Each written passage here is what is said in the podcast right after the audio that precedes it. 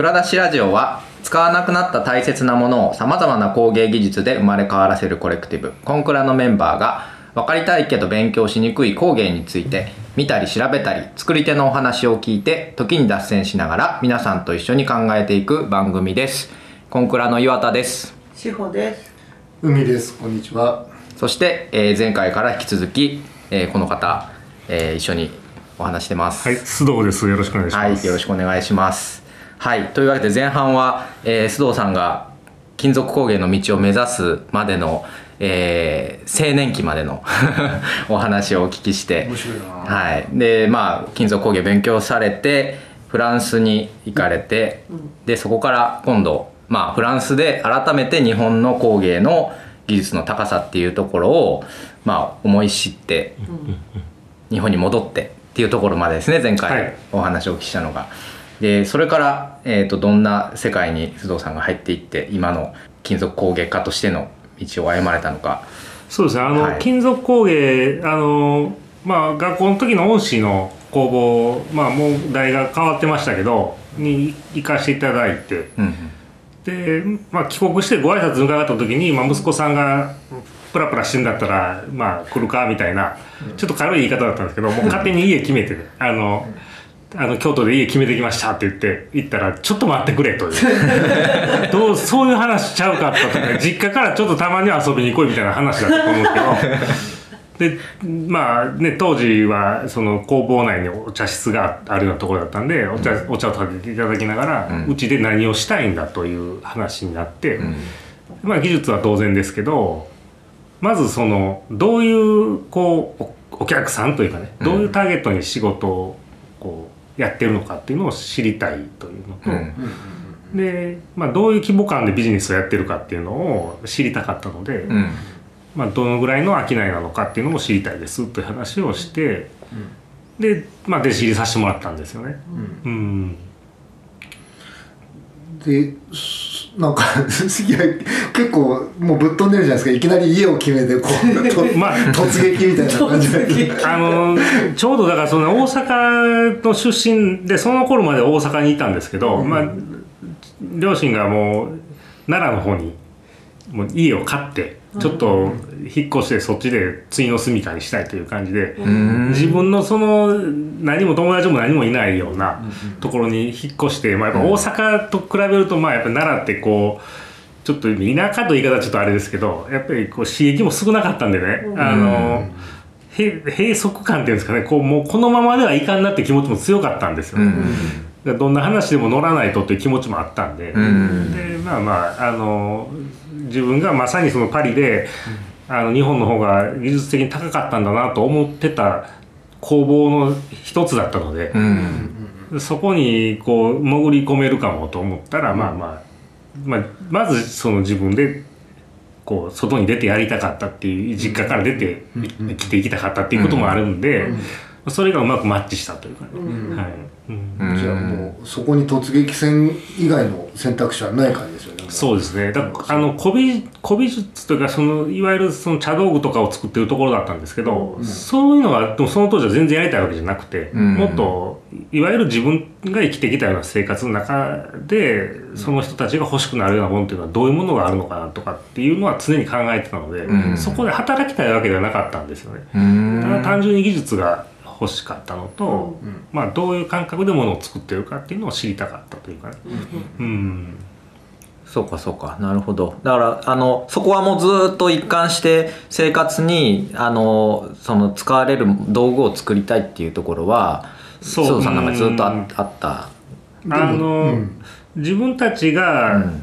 それを買うためにうん。頑張って貯金するみたいなものってやっぱあるじゃないですか、うんね、服だったりうん。バッグだったりとかっていうその中の一つにどうやったら入れ入れてもらえるかなっていう気持ちがあったので、うん。あの頑張らないと買えないものしか作れないことはもう分かってたんですよね。ああそうですね、はい。その工工業製品とのそうですね。の住み分けで。でその中で頑張ってでも欲しいものを工芸で作るためにはどうしたらいいかなっていうことはすごい考えてたんですよ。うん。でそれとは別の話としてやっぱりいわゆるきっちり作るっていうところを、まあ一回学んでおかないといけないっていう話がこう、うん。別の話としてあったので、うん。で行かしていただいたという、はい。なるほど。ちなみに何年ぐらいそこで修修行修行ってえっ、とね、1年半ですね。うん。1年半って、これでもう、じゃあ、じゃあもう何も言うなというぐらいの期間なんですよ。あの、じゃあもう、あの、勉強してましたとか、あそこで勉強しましたとかって言うなって言われるレベルの期間なんです。あはい。もう、ただ単純に逃げただけだろうという、あの、ケツ割ったやつが何言ってんだというような期間なので、はい。なんで、まあ、あの、その後、まあね、ちょっと話それますけど、母校で教員とかしてる時に、もっとベテランの他の、あの、科の先生たちに、で、お前どっかで弟子してたんかって言って、どこどこですっていう話。うんもうどれぐらいおったんやって言って、1年半ですって言ったら、もうやっぱりね、じゃあ何もやってへんやないかと。はい。うんっていうような世界なので、まあ当たり前ですけどまあね。あの工芸っぽい感じまあ、工芸に限らず、まあ、普通の会社でも1年半だともうほとんど、なんか、何ね、年ぐらいだったらまあ堂々と修行してましたって言えるんですか？まあ、10年とは言わないですけど10年 5, 5年とかはやっぱりかかるんじゃないかなと思いますね。うんはい、なんかその弟子入りをしたらその師匠の感覚にし従うという言い方ちょっとあれですね。すごいこう依存するようになっていくのでうん。何が美しいかとか何がいいかとかっていうのを自分で判断しなくなっていくんですよね。うだんから、あので判断しちゃうともうそれそれで弟子じゃないんで、そんなやつ来てほしくないじゃないですか、うん。だからそれがね結構こうまず一つハードルだったんですよ自分の中で。あでその先生の作風に憧れてなんとか学びたいっていう理由で言ってるわけじゃないので、やっぱりねその不純が全然不純なんですね動機がもうそのもうそもそもこう弟子したいわけで言ってるわけじゃなくて、うん。あのラッキーぐらいの感じでうん乗っかっただけなんで、うん。やっぱり自分の持ってるそのやイメージとどんどんズレが出てきてしまって。だから美美意識と技術が結構多分先生はまあお一緒のまあそのあの輪っかの中に入ってるんですけど多分須藤さんはこうか噛み上げてたわけですよね、まあ、こここの技術は多分勉強してでも美しいと思ってるものは多分僕的にはこうこうじゃないかな。あるいはこういうふうになものを掘っていきたいなっていうところが多うんうん。分あったんじゃないかなと。ね。あと作家性を、ま、のなんか学びに行ったっていうわけじゃないから、技技術を習得するために現場で入りたかったっていうのが理由だから、なんかそういうあのなんかよく私、まあ、アーティストだですけどその職人とアーティストの違いってなんだろうってやっぱり考えてて。うんやっぱりそのアーティストっていうのは作品もちろんありきだけど生き方も見られてたりとか、うんうん。どういう作品をいつどういうふうに作って変わってたかとかすごい読み解きされるうん立場ではあるんですけど、職人さんってやっぱこう技術どんどんすごくなっていくじゃないですか習得してて。なんかこうどういう差差ってどこにあるかなって職人さんの視点だとアーティストと職人の差って何にあると思います？うーん。あのまあ僕みたいにこうオーダーで作ってる人間っていうのはあのまあやっぱりコミュニケーションなんですよね、コミュニケーションでいかに顧客顧客とかまあねあのこうオーダーしてくださってるその人から情報を引き出すかっていうのが大事なんですけど、うん。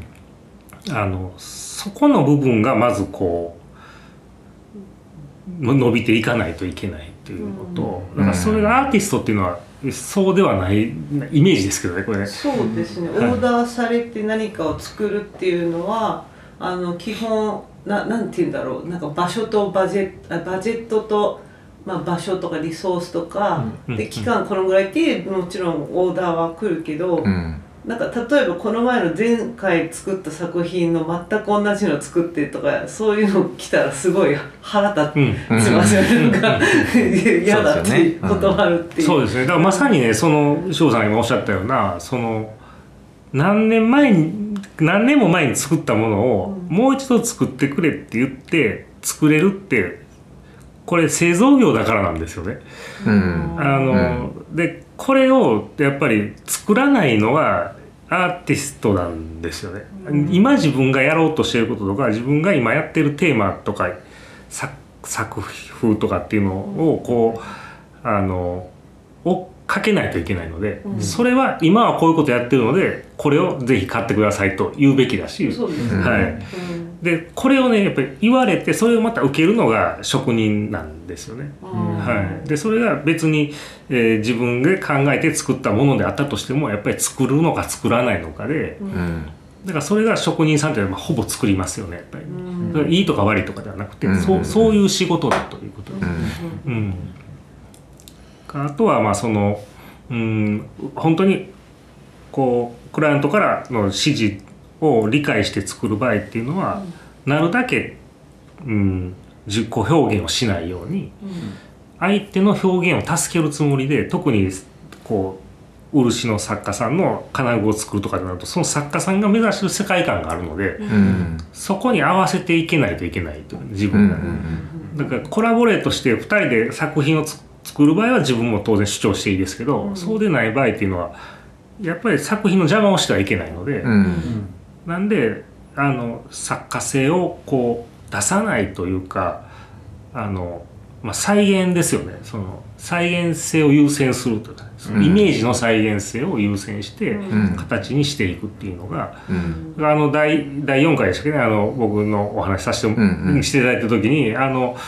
結局その時に技術力がないと制約を受けるのでうんこうしてほしいんだという話ができないとやっぱりあの再現ができないんですよね。うんで表現ってでも自分がでできる範囲ですればいいので、うんだから再現をしていこうと思うと、まあ、修理の仕事はまさにそうですけど再現をしていこうと思うと技術がやっぱりないとどこかで行き詰まるんですよ。うんでその時にそのそういうのがだんだん分かってきた時に自分のその作品を作る時にも技術力のなさを言い訳というかそのあの、まあ、ものを作る人はおそらくみんなそうだと思うんですけど自分ができないことってあの思い浮かべれないんですよね。勝手に勝手に選択肢が消しちゃうんですよね、うん。でそうならないようにどんなことでも思いつけるようにこう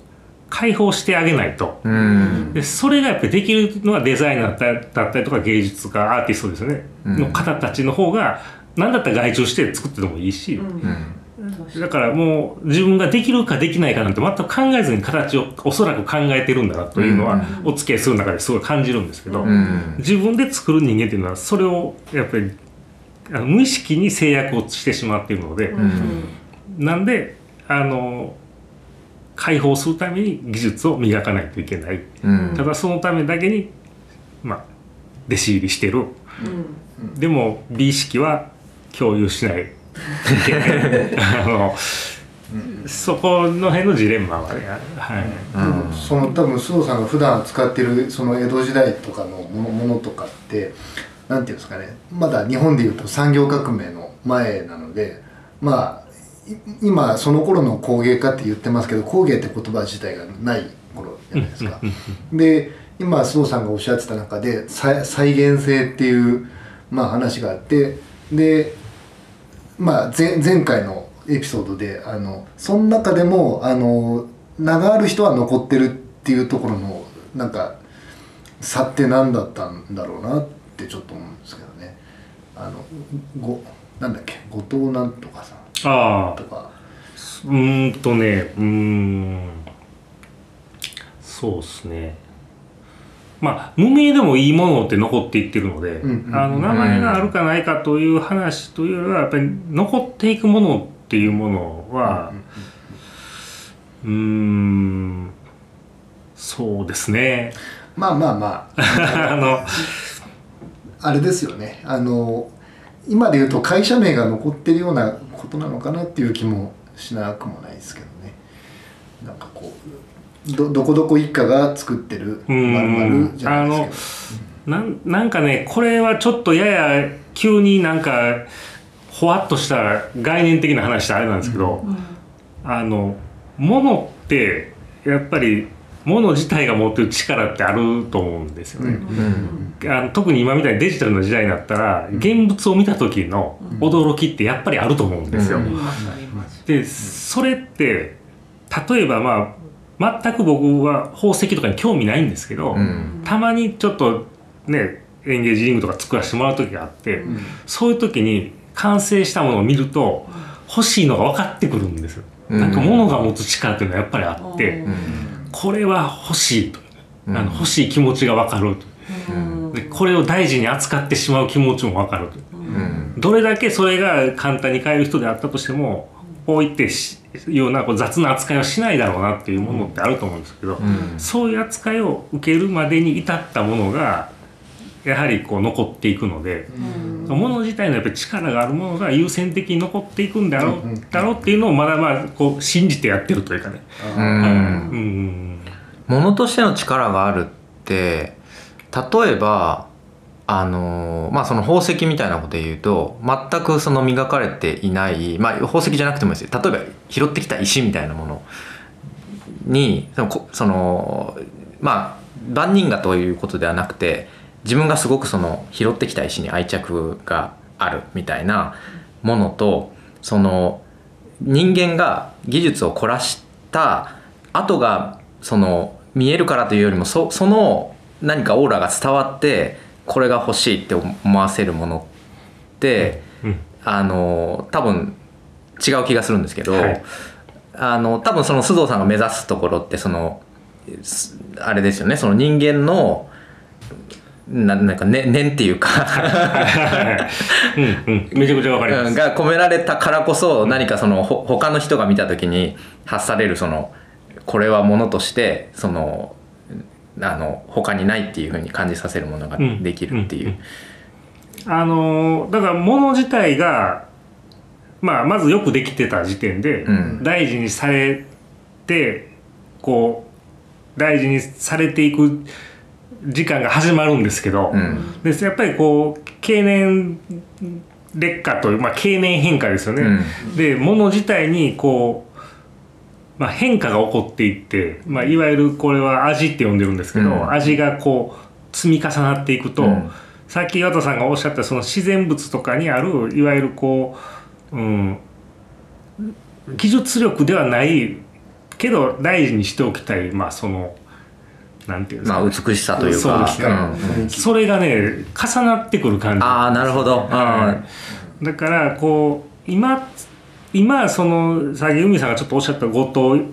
後藤家というかまあ刀剣金具のものをじゃあやれないのかって言ったら、まあ、やれるんですよね。ーうん。あの環境が全然違うので、うん。あの顕微鏡とか使っていいライティングしてやっていけるのでできるんですよ。うん。で何が違うのかというとやっぱりねその積み重ねてきたものがやっぱり違うので、味が味がこう浅いんですよね。じゃあもうとにかくどれだけ技術力があったとしてもやっぱりその時間っていうその自然自然との要素もないとものとしてこう、独特のオーラが発されないみたいなところある。そうですね。ですねとあの信じてやってます。だ須藤さんがあのもうこれはっていうものを作ったものでもやっぱり出来上がったその瞬間よりはそこからもっと時間を経過したものの方がいいものになっていくだろうっていうっていうものを作らないと、うん。あのいわゆる消費物になってしまうので、はいはいはい。生まれた時が一番価値があって、うん。ゆっくり消費していって、うん。消費しきったら捨てるよねっていう今いわゆる今のこう、うん。大量消費社会の中にはもう入っていけないアイテムなのに、うん。それそれそういう性質しか持ってないアイテムだと、うん。もう残っていけないんですよね。なるほど、はい、なんであのそこをこうまあ意識しておかないといけないと。はいはいはい。まあ物の物質の特性もそうだしなんとなくだから自然科学の絵の向き合いもなんか含んでるなっていう感じがやっぱしますよね。使ってた人たちはどういうふうな手入れをしてたかとかもやっぱり出てくるから、うん。それも物語の一つになってるそうですね。うん。うん。うん。なんかちょっと聞いててヴィンテージデニム。なんかデニムって5年3年き履いてやっと価値が上がっていくっていうのがすごい不思議だったんだけど、うん。やっぱりその人の生き様がデニムのそのスレとかうん。色とか 選択がどうしてあったかとか分かるから、うん。そこに価値を見出してみんなお金高くても3万5万とか買ってるっていうのを見てすごいちょっと逆行してるじゃないそうでかですすね。他のものとは。ままあまあ。ね面白い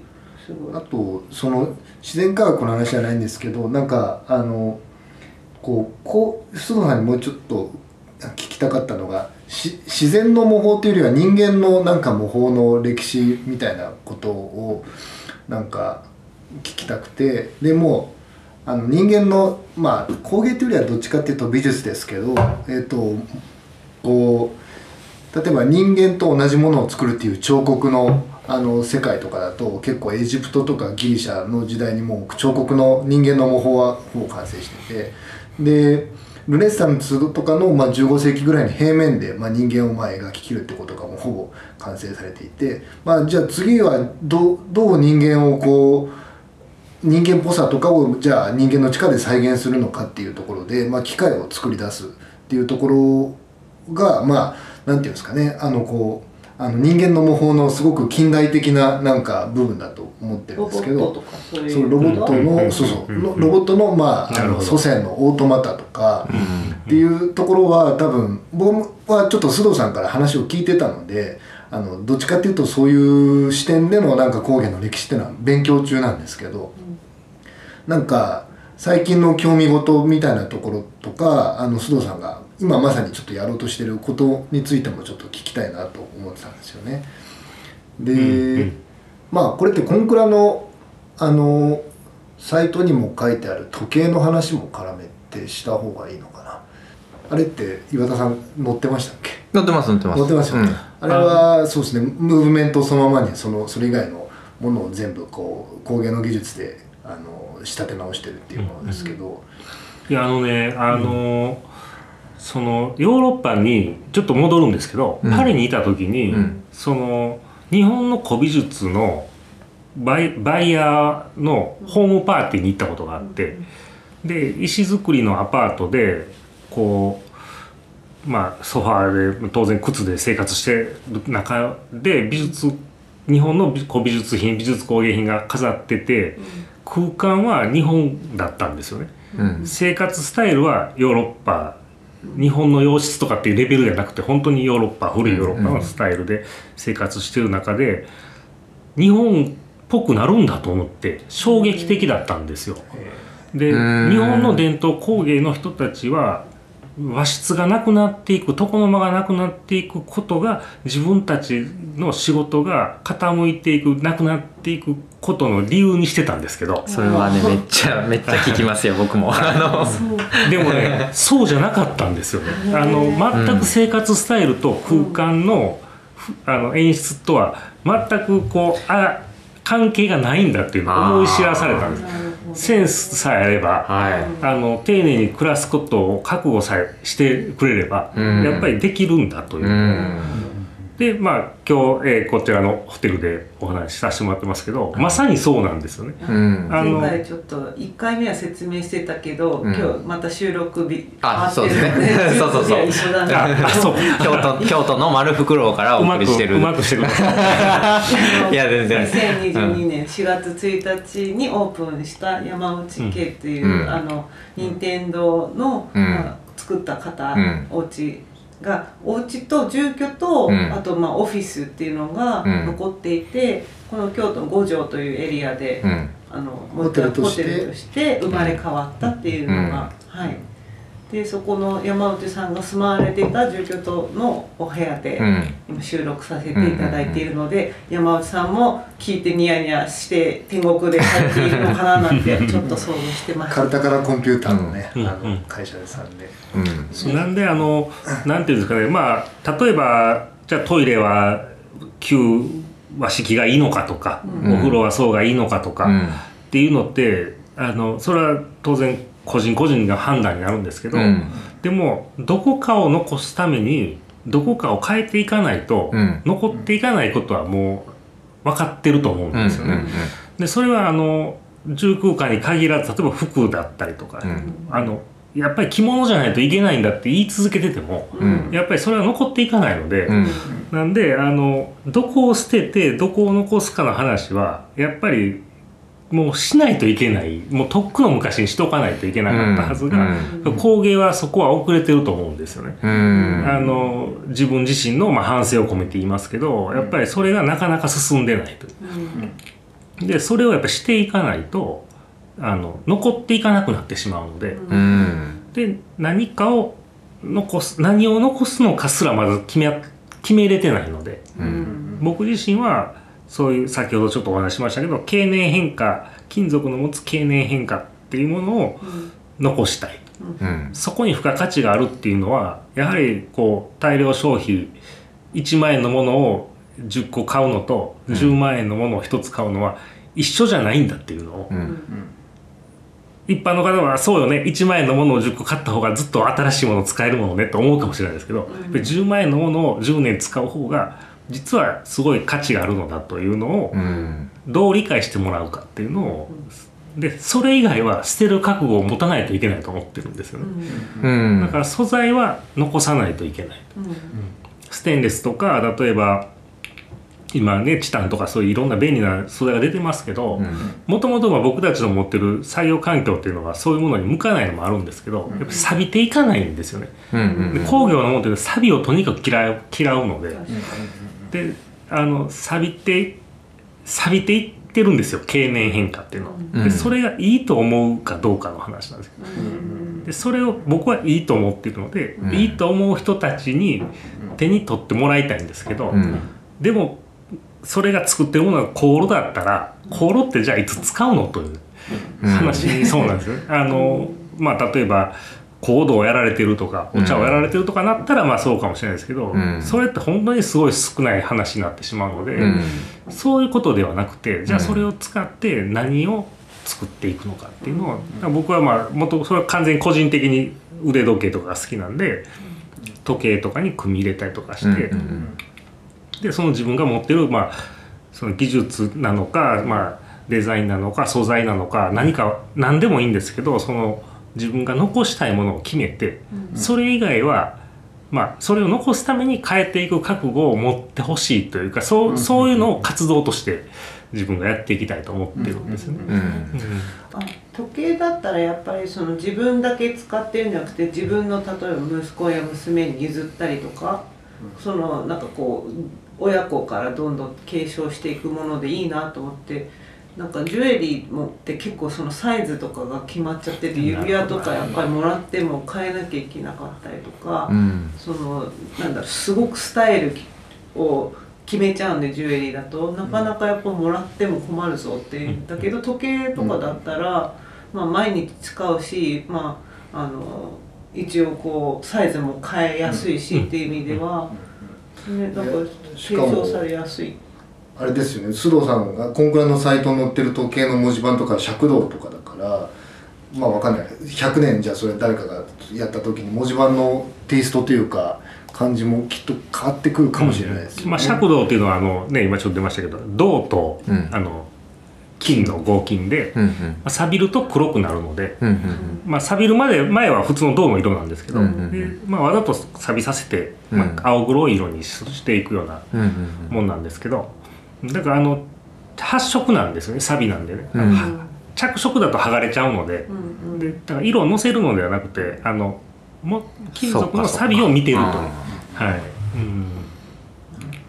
うん。っていうことも踏まえて面白いですよね。うん。だからと時計とかでいうとあのだからスイスイスの、まあ、例えば時計職人とかは、まあ、いわゆるその産業革命以前は作り手が、まあ、工芸家というか職人みたいなあの扱いだったとは思うんですよね。で今別にクォーツとかなんなら時計とか持たずにスマホとかをこう取り出せば、まあ、時間が分かるっていう中ででじゃああのそういう職人たちは何を捨てて何をこうもう残すっていうふうに、まあ、気合を入れたんだろうっていうのはなんかちょっと気になる話ではありますよね。うんうんうん、そうだからそのやっぱりそのデジタルデジタルのこの勢いが、こう思ってたよりすごいんで思ってたよりすごいですね。あの2000年当時というか、まあ、父親がそういうのすごい好きだったんで、うん。もうあの子供の時からずっとあったんですよパソコンが。うんドス V が。ドス V や、はい。ドス V だったのかな？ちょっとね覚えてないです。確かドス V ですよね、うん。あのであのそっからえー、iMac の初代が出て、うん。あの衝撃的だったんですけど、うん。やっぱりコンピューターがインテリアになったんで、うんうんでそのあれがずっと経てここまでこうその当時はただインテリアとして飾ってるだけの人が僕周りが多かったですけど、うん。全然何をするかも決めてなくて iMac ある家どうよということだったんですけど 家家具デコレーションみたいな。そうですね。でそれがだんだんだんだんねやっぱりこう良くなってきて、うん。でいよいよもう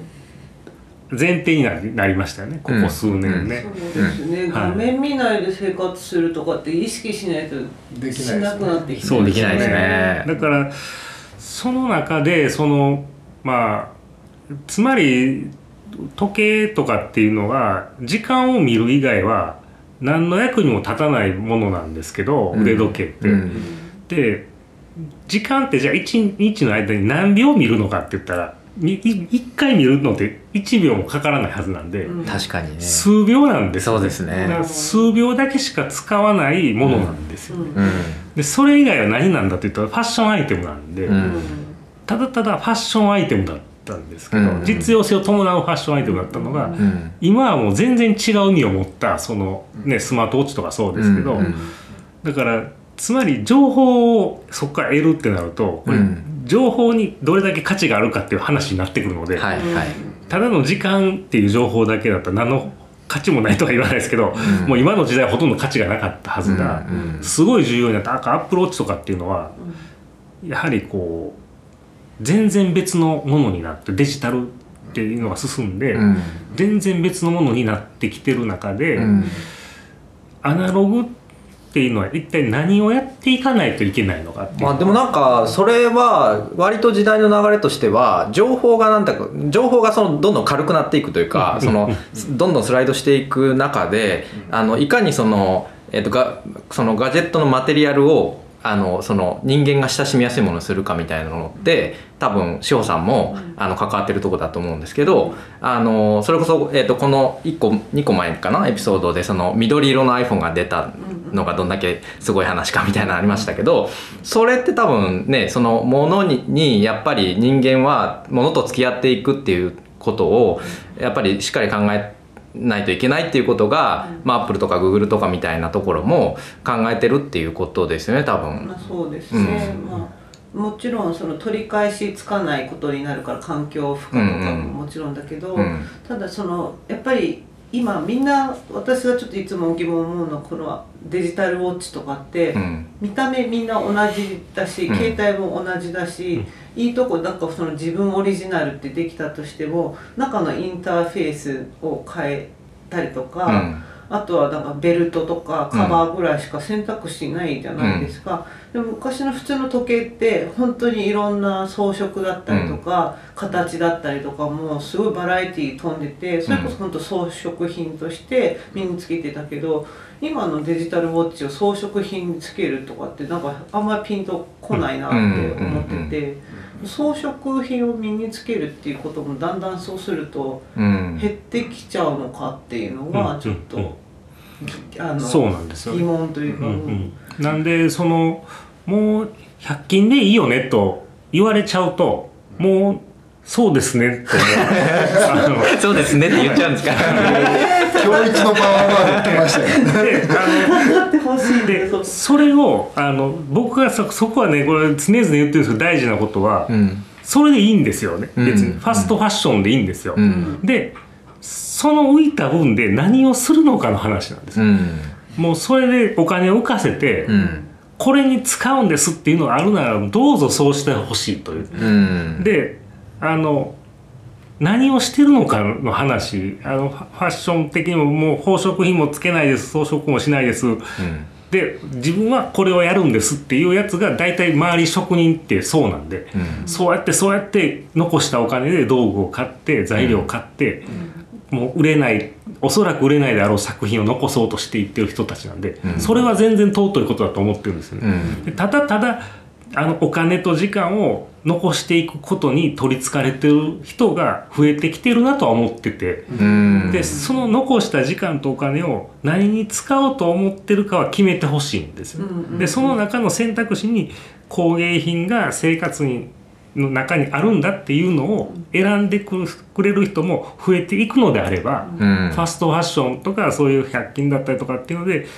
節約していくっていうのは大歓迎なんですよ。なるほど。はい、だからその残った時間とお金を文化的な方に最終的に、まあ、旅行かもしれないですし、うん。それが家族と過ごす時間なのか何に使われるのかみんなわからないですけど、